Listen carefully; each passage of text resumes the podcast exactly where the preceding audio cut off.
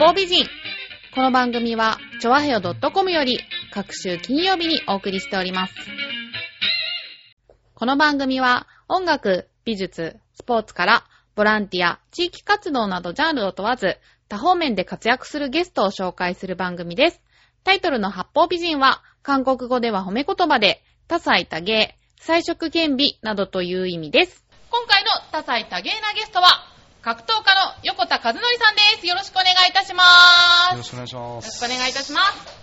あ、ありがとうございます。で、横田和則さんのプロフィールをご紹介したいと思います。あ、どうぞ、見学に来てくださった方。あ、ありがとうございます。はい、千葉県船橋市出身。学生時代は柔道で鍛え、2004年、総合格闘技デビュー。スピードに自信を持ち、柔道三段の重い腰とパワーのある打撃と寝技を駆使する。総合格闘技ディープでは格上と言われる相手にも勝負を挑みデビュー以来負けなしでライト級チャンピオンとなる。現在ではフェザー級チャンピオン。現在横田さんが活躍している団体ディープとは2001年に旗揚げした格闘技団体。お客さんに分かりやすいエンターテインメント性と勝負論のある格闘技を信条に東京ドームでのビッグマッチや地方大会などを開催。女子部門もありハリウッド映画監督ジョージ・ルーカスの娘であるアマンダ・ルーカスなども参戦した。というこういった団体で活動されておりますが総合格闘技ピンとこない方いらっしゃると思うんでどんな競技かっていうのをね教えていただきたいんですがちなみに私が YouTube で見た試合っていうのがそのグローブをつけてボクシングみたいに裸足で倒れてる相手をですねこうやってガンガンガンガン打ってたんですよ。はい。それは反則とかじゃないんですよね。じゃないですね。もはう、もう、ざっくり言うと、あはいもう、ルールありの喧嘩みたいなもんですよね。何でもあり。だから、その、目つぶしだ、金敵だとか、頭皮をつかむとか、はい頭その髪の毛をつかむとか、そういうののない、もう、喧嘩のようなものですよね。実際もう何でもありなので、はい。膝やったり、肘やったり、はい何でも、その、本当何でもありなので、横田さんってそもそも柔道そうですね柔道です。出はい。身ですよね、格闘家に転向したのってまあ柔道なんてすごくルールがあって、はい。それがまたなんか喧嘩に近い総合格闘技ってなるとだいぶ違うのかなって思うんですけど、まあ、でもやっぱ柔道でやってたことがだいぶ活かせてる、活かせる、まあ、競技でもあるので、はそうなんですね、は横田さんは大晦日に埼玉スーパーアリーナでディープとパンクラスという総合格闘技団体の選手とタイトルマッチをかけて試合をしたっていうことでね、まあ、こちら勝利したってことなんですけれども、はい。こちらはどんな試合だったんですか？い、そうですね、相手も、うん、チャンピオンで、えー11連勝中で、まあ、自分も11連勝中で、もうお互いもう4年、自分は4年間負けなしで、まあ、相手もずっと負けなしで来てたので、まあ、本当は勝った方がに、今、えー海外に行っていない日本で戦っている選手の中での本当日本一決定戦みたいな感じだったので、まあ、相当な決意を持って戦いに臨みました。はい。その負けたら引退も考えたっていうのをねちょっとインタビューでそうですね、やっぱそこで勝つと負けるっていうのは多分相当大きい差があるので、精神的にも年齢もね、正直相手の方が10歳下だったんで、あそうですか、はえその年齢差ってやっぱ大きいですよね。い、大きくないですか、10歳って。大きいと思います。特に大会もう自分のね、36なんで、もう格闘技人生、そんな長くはないとは思ってるので、まあ、一つは分岐点ではありますね、この前の試合っていうのは。負けたらやっぱもう、もうこれ以上上はにはいけないなって自分の中でも、体力的にも肉体的にもそういうふうに感じちゃっていたとは思うんですよね。はい、まあ、そこをしっかり勝ったんで、ま あものすごいとにかく強いっていうね横田さんといえば。はい。ちょっとそういった声を聞きますけれども、横田さんのこれまでの歩みについていろいろ聞いてみたいんですが、はい。柔道から総合格闘技に転向した理由っていうのを教えていただけますか？ちょうど、まあ、柔道もそろそろいいかなと、こう、一区切りを自分の中でつけた時がありまして、まあ、実業団で柔道やってたんですね。それで、ちょっとこう、一区切りつけた時に、まあ、本当その後いろいろバイトとかもしたんですよ。あそうですかはい。どういうバイでト、を？えーそれこそ、ホテルのウェイターだったり、本当に？はい。まだ髪の毛がある頃はもうちゃんと質産に分けて、ちゃんとウェイターやってましたよ。そうですか。はい。えーやったり、まあ、あといいろんなバイトをしてたので、はい。だけどやっぱりその中で体動かさなくなってきて自分の中でちょっとこうむずがゆくなってきちゃって。でちょうどその時にテレビでプライドっていうのがあったんですね、はいはい。それを見てちょうど、ねあのー同い年のライバル大学だった柔道部のキャプテン同い年のが、はい。テレビそのプライドが出ててはい。俺負けない俺もやれやってみようかなみたいな触発されて。そうですね。ライバルに。それはだいぶだいぶそういうのはやっぱありますね、へー。はい、でたまたまやろうと思ったら柔道出身の方がすごく多くて知ってる方がやられていたっていうのも結構大きいですね。あ、そうなんですか。はへー、じゃあなんか、つながりがあるんですかね、その。そうですね、うん。まあ、まあ柔道出身の選手がすごく多かったのでその時ちょうどプライドっていうのも柔道出身の吉田秀子さんだったりはい。がやっぱりすごい活躍されてた時だったので、小川七瀬選手とかみんな柔道じゃないですかそういうのはだいぶやっぱ影響を受けましたね。柔道家から行くっていうのは。あ、そうなんですね。は柔道はわかるんですけど、はっきりと。その総合格闘技とプロレス？これをごっちゃにする人って結構多いと思うんですよね。その辺の明確な違いって、まあこのこと言ってるのはいいかわからないです。プロレスは基本的に俺はショーだと思ってるんでちゃんとしたはい。で自分たちの世界はもう本気ガチ、ね、だから本当失神するとか血が出るとかもう自分実際格闘技始めて7回手術しますし、あ、そうなんですか。はい、7回手術。7回手術します。どどういうところ？まあ、本当戦って勝ってもこう指の腱が切れてしまって指が動かなくなってしまってチップを入れたりとか。そう海外で試合した時に勝ったんですけどはい。脱臼骨折してしまって、へー。もうボルトを入れたりとか。そうなるとでもだいぶ安静にしてなきゃいけない時期ってあるとそう思うんですねけど。その間は動けないですね基本は。そうですよね。怪我はつきものとは聞きますけどなんか実際聞くと生々しいですね。そうですね、まあ、実際相手を怪我させたら勝ちみたいな、ね、ものなんでね。あそうですか、はい。じゃあ本当になんかガチの喧嘩とそうです紙一重みたいな。それはなんでやってんのかなと思ったりしますけどね。あ怪我思うんですかやっぱりそういうこと。怪我して。じゃあそう精神的な葛藤も。ありますよ。本当に減量も十何キロ減量して試合に臨んでなんでこんなことしてんのかなって思ったりする時もあるんですけど、はい、でもね勝った時のその喜びっていうか、まあ、うん応援に来てくださる方とか含めてもうみんなが一緒に喜んでくれて、まあ、自分もその時の喜びって嬉しさっていうのがもう本当やめられないですよねそれが。もう本当に。でもそれがあるから続けていけるそうですね、もうそれれが最高の快感ではあるので、何にも勝てないですね、あの勝った時の喜び、みんなが喜んでくれた時っていうのは、でもやっぱり周りが喜んでくれるっていうのはすごい励みです。そうですね、まあ、応援に幸い自分あの会場に応援に来ていただける方がすごく多いので、うん。はい、なおさら、まあ、プレッシャーでもあるんですけど、なるほど。勝ったらその分、ね、喜ぶことが多いので、はい。まあ、そんな横田さんですけれども格闘家は普段どんなトレーニングをしているんですかっていうちょっと質問が。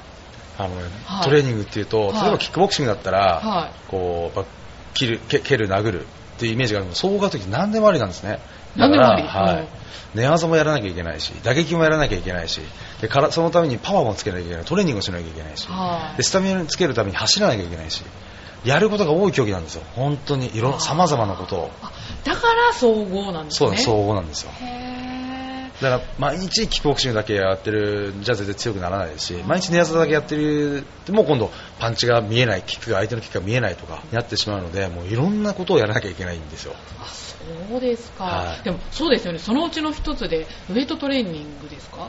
あこれもねやんなきゃいけないんだと思ってウェイトトレーニングあ大変じゃないですか？そうですね、まあ、けど選手によってなんです自分はどっちかといえばスピードタイプなので、あんまりこうがっちりしたトレーニングはやらないですね。そうですか、はい。じゃああのボクサーみたいな極端な減量っていうのは？で減量はもう12キロぐらい減量はするので。12キロ、はい。あそうなんだ、はい。へえ。なんかそういう時ってどういうことに気をつけるんですか？その減量する時いやもう本当食生活と食べるもの飲むものあと食べ方っていうのもすごく食べ方？食べ方ってあるんですよ。1日3食って皆さん思いですけど、は1日7食8食取るんですね。えー、そうなんだ、はい、で食べる量っていうのは例えばおにぎり1個だけバナナ1本だけトマト1個だけとかお腹を減らさないようにいっぱい食べないですよね。満中枢をこう満腹にしないでちょっとずつ食べてる感じです本当に。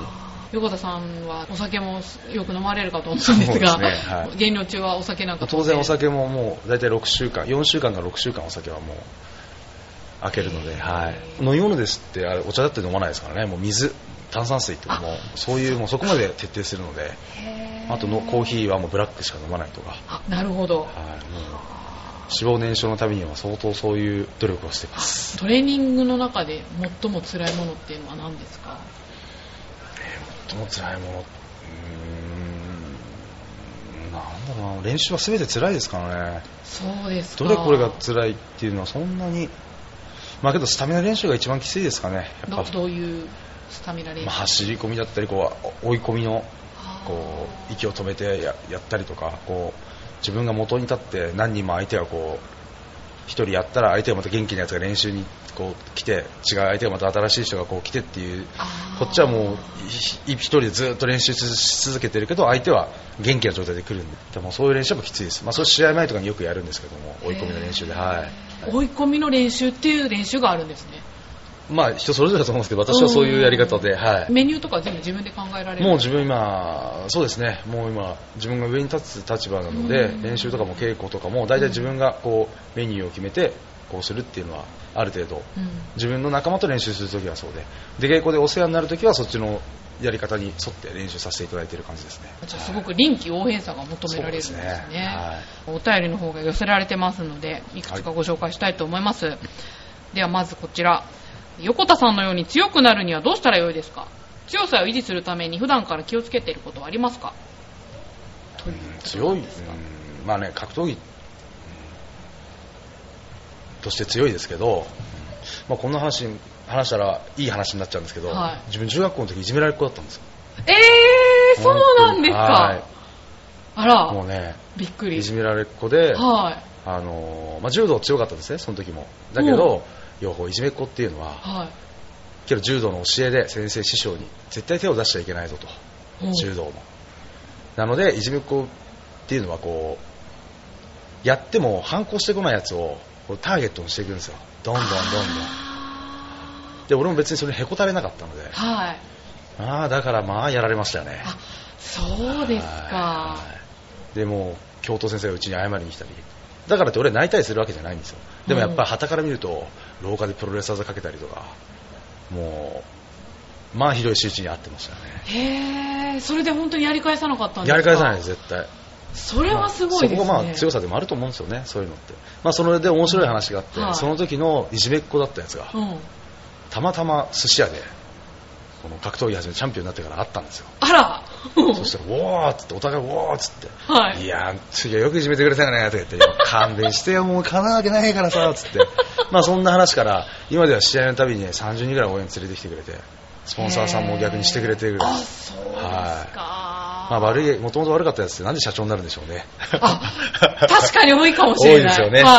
まあそれだけ多分こ気持ちが座ってんのかな。人間としての、ね、仲間も多いんでしょうし、まあそういう、あれですね。だからまあ自分は、喧嘩が強いから強いじゃないと思うんですよね。こう自分っていうのをちゃんと持ってる人は強いと思うんですよ。まあ俺も実際手は出さなかったですし、うんまあ、自分喧嘩ってしたことないんですよ、一回も。あそうなんですかルールなりの喧嘩はそのこれそれで今でこそやってますけども、はい喧嘩って本当に一回もしたことなくて、はいまあ、その柔道の師匠に教えられたのは絶対喧嘩で柔道を使うなと。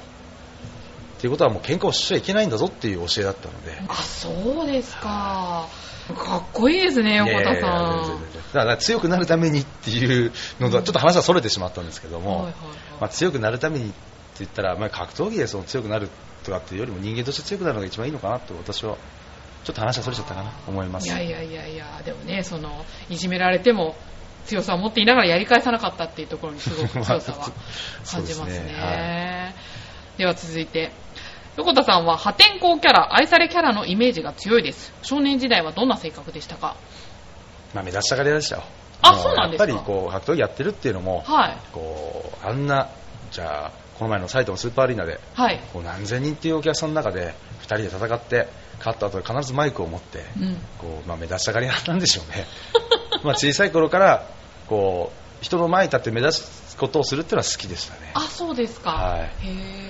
まあ今も要は7、8000人がバッと自分に注目してくれるっていうのはもう快感ではありますよね、なるほ格闘ど技っていうのは。まあ自分はその他に才能があるかないかわからなかったですけども、これが一番自分の才能を、格闘技っていうのは才能を発揮できたところで、こう人が目立てるっていうところでもあったので、はい、で今考えるとなんで格闘技やったのかなと思うと目指したいからだっていうのも一つ 一つの理由と。はい目指したいモテたいとかあーやっぱそういうのありますよねあなるほど。はいすごく正直な。このこと言っていいのかな？いや、いいんじゃないでしょうかね。でも結構あの、ミュージシャンになったりとか、お笑い芸人になったりとかも、目指したいとか、モテたいっていうのは、まあそうですねみんな少なからずね。いや男はそれでそれでなければ 男じゃないと思うんですよ、まあ、それこそ草食系とかって言われてしまう、はい。はいもろ肉食系なんでその格闘技やってるっていう時点でまあそうす、ですよね。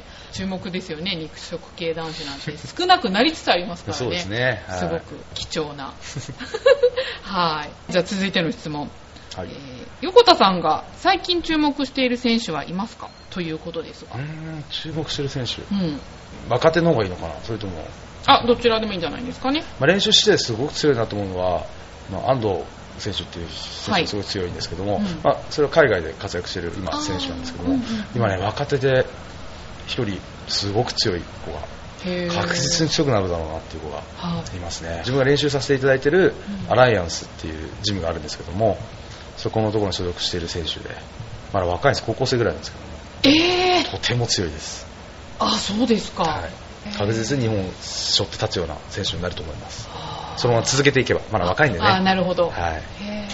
なんかでもやっぱり一緒に練習しててやっぱ光ってる子っていうのは分かるいますいます。全然練習しててやっぱ強い子って、うん。気持ちが強かったりとか、あはい。まあ、気持ちが強くなければまずこの競技は絶対ダメですけども。はえっと、じゃあこちら尊敬してる選手とかはいますか？よく郷野選手のブログではたびたび横田さんの記事がありますがっていうことなんですけれども。い、そうですね。大野さんもすごい仲良くさせていただいて、はい。昔よく遊び行かせていただいたり、そうなんですね。一緒にいろんなところ行かせていただいたりしたんですけども、はい。まあ実際今格闘技で一番尊敬していると言ったらやっぱもう三崎和夫さんがうん今でもずっとあのセコンドにもついていただいてますし。そうですか、はい。実際その教えていただいた。もう今もずっともう柔道時代から、い。柔道時代からって言ったら柔道も自分の2つ上の、えー柔道をやられてやられていた方で千葉で、うんうんすごい強い柔道もすごく強かった方で、うんまあ本当それこそプライドで、うん。あの大晦日とかも出てあの秋山選手とかにも勝ってるような選手なのですごいすごい方なんですね、はい、そう千葉に千葉の方で。はい。もうそのその先輩には今でもずっとお世話になっております、はい、先ほどね、郷野選手も、こちらの方は全日本キックボクシングヘビー級チャンピオンということで、大野さんはまあ打撃もすごく上手で、まあ、じゃあそのプライドっていうはい。大会でもあのトーナメントで3位になったり、総格闘技のすごい方なんで、はい。うん。こちらの方も同門って書いてありますね。元元同門ですね。美咲ねさんも、はい。そこのさんも元同門なんですけども、皆さんもう離れて、うん。まあ、美咲さんの方はもう引退されているので、うん。はい、はい。では続いて、やはり最終的には UFC を目指すのでしょうか？っていうふうに先ほどもちょっと海外という言はい葉がちらほらはい、聞こえましたが、この辺に関しては。全く目指さないですね、あ、そうなんですか？えー、全く行こうと思わないです、そうですか、はい海外にはこだわりもない。全く興味がないですね。そうなんですね。はい正直、もう一回日本でこうテレビであって盛り上がってるって、そこに自分が出ていくのが一番いいですね。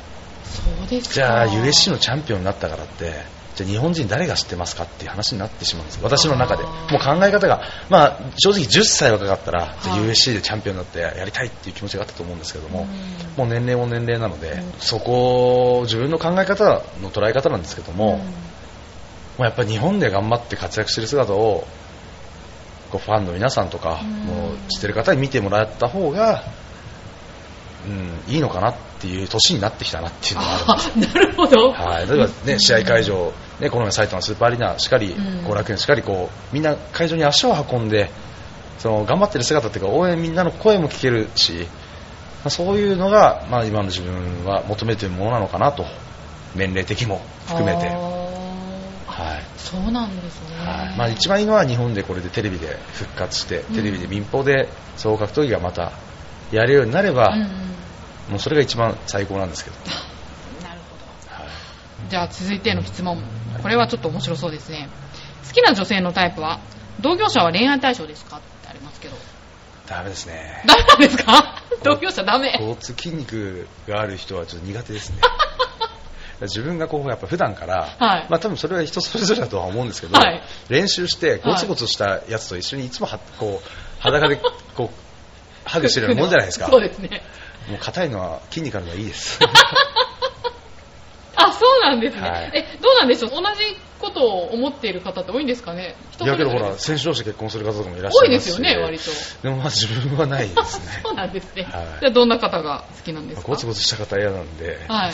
ゴツゴツしてない人。好はい。きな芸能人とかいらっしゃらないんですか？好きな芸能人は、顔だと昔からあの内田京子ああ、アナウンサーの。ああいう顔が好きですね。くしゃっとした顔が好きです。アスリートの方ってアナウンサーと結婚する方多いですよね。多いですねなんかあるんですか？いや全然まあ野球選手じゃないですか。あ、いや、まあそうですけど。そうなんだ。はいじゃあ続いて、最近の関心は何ですか？ん？関心？最近関心のあることは。関心のあること。うーん、最近。まあ、その、だ自分でジムを出したいと思ってるので、はい。そういうのことに関して不動産とか、いろいろ回ってると、めっちゃリアルですね。はい。なんかいろんなところに関心が、ね、ああ、こういうなこともあるんだとか、はい。ああこうやって不動産屋さんってこう、表に出る前にこうなってるのもいろいろあるんだとか、なんかこう知らないことを知るのが楽しいですね、今。あ、なるほど。はいまあ、格闘技だけじゃもう今、ねあのー自分なんかも引退したなと思うことを考えて、いろいろ知らないこともチャレンジはしているので、うん知らないことをこう自分の中にこう入ってくることがすごく楽しいので、そっちですかね、今関心があるって言ったら、あうんまあ、あとお酒ですか。ーあ、お酒。はい そう、横田さんはすごいお酒の飲み方をするんですよね。まあそうですね。一瞬でなくなるっていうね、はやっぱり体育会系で鍛えられた方だなと。そうですね、ははいい。あの格闘技より酒の方がすげえんじゃねえかってよくよく言われてましたけども、はい、体には気をつけていただそうきたいと思いますが。本当に体に気をつけないと、はい。続いては、お休みの日は何をして過ごすことが多いですか？趣味、趣味ですね。趣味ですねやっぱりうん趣味何ですか？競馬とかですね。あ、競馬は。い競馬好きなんですね。競馬好きですね。はいへーじゃあ、ギャンブル全般好きですね。あ、ギャンブル全般好きなんですか、い、や、なんかいかにも肉食系男子っていう感じですけど。じゃあ、地元の船橋の。そうですね競馬場とかもそれこそ競馬、オート、何でもありますからね、船橋ってあ、ありますよね。ギャンブルの街ですからね。ちょっとどっぷり使っちゃいけないんですけども、はい。特に好きなのはないんですか？まあ、競馬が一番あ競馬が好き。一番あと一番好き好きなのっていうのはね、美味しいものを食べるっていうのが自分の中で一番あ趣味なので、そうなんですか、はい。最近何を食べました？美味しいもので。美味しいもの、美味しいお店を探してうん。食べるのが好きなんですけども、最近は行くお店行くお店、もう大体決まってきちゃったんですけど皆さん美味しいお店で、船橋にある、船橋が多いんですね。船橋なんですねはい船橋はね、結構広いしね、結構美味しいお店多いんですよね。そうですね、たくさんお店があるんですけど、その中でも特に美味しいお店っていうのははい。自分の中で、もうそこをよく使い使わせていただいてじゃあちょっますね。と教えてください、後で。後で、はい今今言ったっていいですよね。どこなんですか、ちなみに。3店舗ぐらいあるんですよ。種類によってなんですよね。はいお魚食べたい時とか、はアジア料理食べたい時とか、ああー、なるほど。はい、一緒にお酒を飲んでこう美味しいおつまみが出す店とか、ああ、なるほどね。いろいろまたちょっと違うんですよねあ。そうですねはいその時の気分によってってことですかね。そうですね。その周りと一緒に一人じゃ行かないので、ああ、はいはい。周りと今日何食べようかみたいな感じになった時に行くお店っていう、その時に話し合って、はい。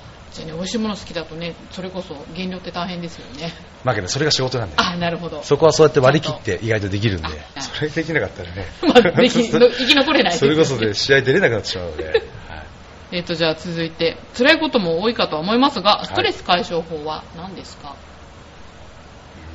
やっぱ楽しい時間を共有するっていうことではやっぱお酒ですかね。あ、お酒。お酒だったり やっぱそっちなんですね。まあ、ギャンブルだったり、はい。こう仲間といる時が一番楽しいですね。やっぱりはい。結構みんなでワイワイがおだいぶ好きですね。はい。格闘技以外のスポーツから何か参考にして取り入れることってありますかっていう質問も寄せられてるん格ですが。闘技。のスポーツか取り入れるっていうのはないですかね、うん。まあ、柔道は格闘技ですからね。はい。今でも柔道の試合とかってやっぱり見たりするもんですか？テレビでやってるは見ますよね、そうですね。他のスポーツは取り入れるってことがまずないですしあ。正直他のスポーツはやらないですね。やらないんですか？怪我してしまう可能性がすごく高いのであサッカーしかりバスケしかり多分手首をね突き指したり、は足やっちゃったりとかは特にスキー系とかやらないですよ。転んでね骨折しちゃったりい。とか。シャレにならないですね。はい。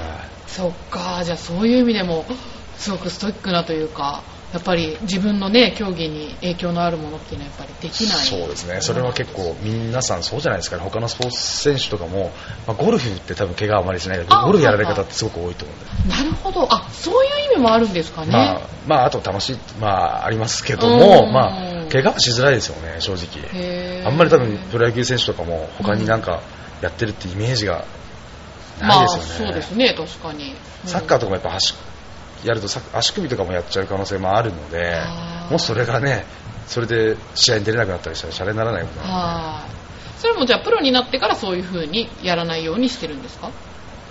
そうですね、うん。じゃあ、それまでは別に。まあ、柔道時代はちょいちょいやったりしたんですけどもどね今自分のこれがもう仕事になってしまったので、はいはい。怪我して試合できなかったら自分たちの世界ってこうシビアなので、い。試合でファイトマネーをいただいてそれがもう要はお給料みたいなものなんですね、うん。年間3試合したら一応3試合分のお給料みたいな感じなんですけども、うん。年間怪我して1試合もできなかったら無給ですからね。そうですよね。そういう世界なんですよ。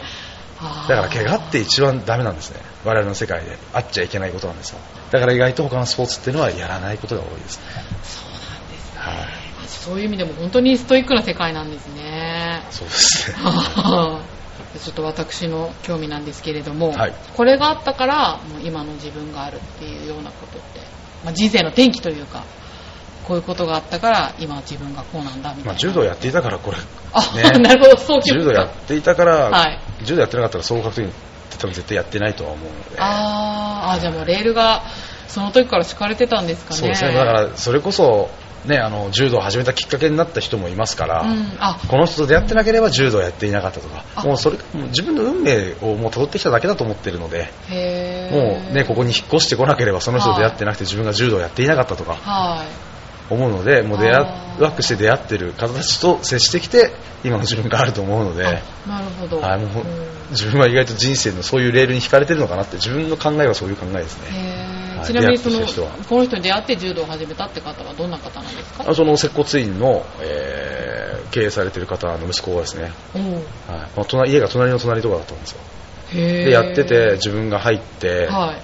みたいな感じで。で自分が脳がだんだん断然強くなっていっちゃってそれやった方はもうすぐやめて で自分はしつこくずっとやり続ける。あー。でまあ、自分の本当の師匠っていうのが、その柔道時代の監督監督があの教えていただいた方で今もずっと師匠でずっとお世話になっている方接骨院もやられている方がうん。今でもずっと自分の本当師匠ではいるのではなんかよくアイドルとかも友達のオーディションに付き合ったら自分がなっちゃったみたいな、はい。そういうのがあるけど割とねプロになる方っていうのはそういうもんかもしれないですね。なんでなんで自分が柔道始めたのかってその友達がやってたからたまたまたまたま道場に行ってやって、まあ、楽しかったからやっただけみたいな感じだったんで。まあでもそれでね大学までずっと そう続けてこられたっていうね 不思議なもんですよね。ところでですね横田さんにはファンクラブがあるってことなんですが、あれ？あのハゲハヤ会っていうあファンクラブは。ファンクラブっていうかまあ講演会ですよね。講演会ですか、はい。こちらどんな活動されてるんですか？あの月1回 ,1 回から2回ぐらいであの船橋の、えー武道センターっていうのがあるんですけども、はい。市民武道センターってあってそこで、えー自分が2時間ぐらい、えー打撃とか寝技とかの、えー練習をもう本当初心者向けというかこう和気あいあいと楽しくやるあ感じの格闘技ってこういうもんだよっていうのをはい。やるのをやってるんですね、へえ、はい。横田さんがもう教えてる自分が完全に教えてます、はい。へえでもうパンチだったらこうミットを持って、はい。みんなこうやってパンチ打つんだよとか、はい。蹴りってこうやってやるんだよとか寝技締めて実はこんな苦しいんですよとか、そういうことを身をもって体験してもらうというかでみんながこうやってや一緒になってやるみたいな、はい。もうほんとゆるーく楽しくやってる感じですねあそうですか、はい。動画の方見させていただいたんですけどそのグローブつけてね、はい。結構ガシガシやってるから、はい。あーでも初心者でも全然。いや初心者の方の方が多いです。であ本気でやりたい人は逆にちょっと冗談交じりでちょっとヨウさんちょっと本気でちょっとやってくださいよとか言うんでまあ、打撃は本気でできないんですけど寝技だったらじゃあちょっとやりますよっつってやってあこんな感じなんだプロはっていうのを味わってもらったりはしてますね。あなるほど、はい。あそれはすごくファンにとってはファンにとっては好きな人にとってはたまらないですよね。ね。えーその体感できるっていうね。そうですねはいプロの方ってやっぱり教え方？どうなんでしょう？そのずっと自分がプロの身に世界に身を置いてるわけじゃないですか、はい。その初心者の人に教えるのって大変じゃないのかなとか思っちゃうんですけど。いや全然、まあ、教え方ですよね。やり方。はい。自分どっちかというと教えるのは苦手じゃないので、はい。はそういうもんなんですね、はい。じゃあこちらも質問でファンからの声援で嬉しかった言葉は何ですか？っていうことですけどい、もう声援自体が嬉しいですよね。ああなるほど、うん。あともうマイクが得意なんで得意というか、はい。マイクパフォーマンスがもう自分のネタなので。でもやじられるのがすごくいいですね。やじってくれる人が。ね。あもう早く帰れよとか。あ、その、お客さんとのそういうやりとりが。そうですそうです自分が一人で話してても、はい。こうシーンとしてしちゃうところ、はい。帰れとか。なんかそういう風にやじってくれる方が、はい。こっちも話しやすいしちょっと失笑が起きるので。なるほどね。はい、もう今後、ね、これ聞いてる方がいらっしゃったら、はい。会場でもし見に来ている方がいらっしゃったらもう、はい。どんどんやじってほしい積極的に。はい。マイク持つなとかもうそれぐらいまで言ってもらっても構わないから。そうなんですね。ありがとうございます。ではですね、そろそろお時間の方やってまいりましたので、はい。えー今後のまあイベント等告知、はい。そして横戸さんの今後の目標などがあればお聞かせいただきたいんですが。はい、えーまずはですね5月9日に、はい。えー船橋のオートレース場で、えー格闘技イベントをやります、まあ、自分が表立って、えーやらせていただこうとは思ってるんですけども、まあ、そこで自分ちゃんとしたしっかりとした試合をしますのでぜひオートレース場に足を運んでいただけたらと思います、はい。それってオートレース場で、はい、オートレース場の中で、うん。えー一角を使ってはい。格闘技イベントをやります、すごいですね。はいああ、そんなのもありなんですね。はい。興味深いですね、それは。そうですね。初めてのはい。多分ことだと思うのでオートレース場さんでやること自体も、はい。うん、格闘技選手っていうの横田さん以外も、プロの選手でちゃんと一流どころ。を、あそうなんはい、ですね。3人、4人、まあ、自分含めて4人ぐらいではい。バシッと試合を、お店が出たことはもう全然一緒に試合しようと思ってるので、はい。ああ、そうですか。で、浦安からもね、船橋近いんで、ぜひぜひ、そうですね、はい、興味のある方、足を運んでみてはいかがでしょう。では最後に目標で締めていただけたらと思います。そうですね、まあ、はせっかくね、自分ここまでやってきてチャンピオンになれたので、まあ、格闘技を生かして仕事をしていきたいなと。もう今、これだとね、選手としてもやめんじゃねえのみたいな話になってしまって 意味に取られちゃうまだまだかもしれないですけども、はいうんまあ、格闘技が、ね、どんどんもっと、もっとあのテレビでね、4チャンネル、3チャンネル、4チャンネルやってた、うん大晦日に。はい。あれがまた復活して、こう格闘技っていうのをみんなに見て面白いものだなっていうのを分かってもらえるように、まあそこら辺に尽力していけたらなとは思っております。はい。で今ね本当に地元の方にもすごく根付いて活躍されておりますのでぜひちょっと浦安の方でもまたはい、ぜひ。何か、はい、あればはい近いので、電車はいで、電車で7分でした。お隣のお隣ですからねはいはい調和表のパーソナリティもね船橋出身とかー結構いるんで、ははいいあの近隣同士ちょっと仲良くしていただけたらと思います、はいよろしくお願いします。はい。ではそろそろお別れのお時間やってまいりました。次回の公開収録ですが、3月27日の金曜日を予定しております。ゲストと詳細は、調和表のホームページにアップします。3月もとっても素敵なゲストをお迎えしておりますので、皆さんもお時間ありましたらぜひ遊びに来てください。ということで、今回のお相手は私、めぐみと、本日のゲスト、横田和則さんでした。ありがとうございました。ありがとうございました。ありがとうございまし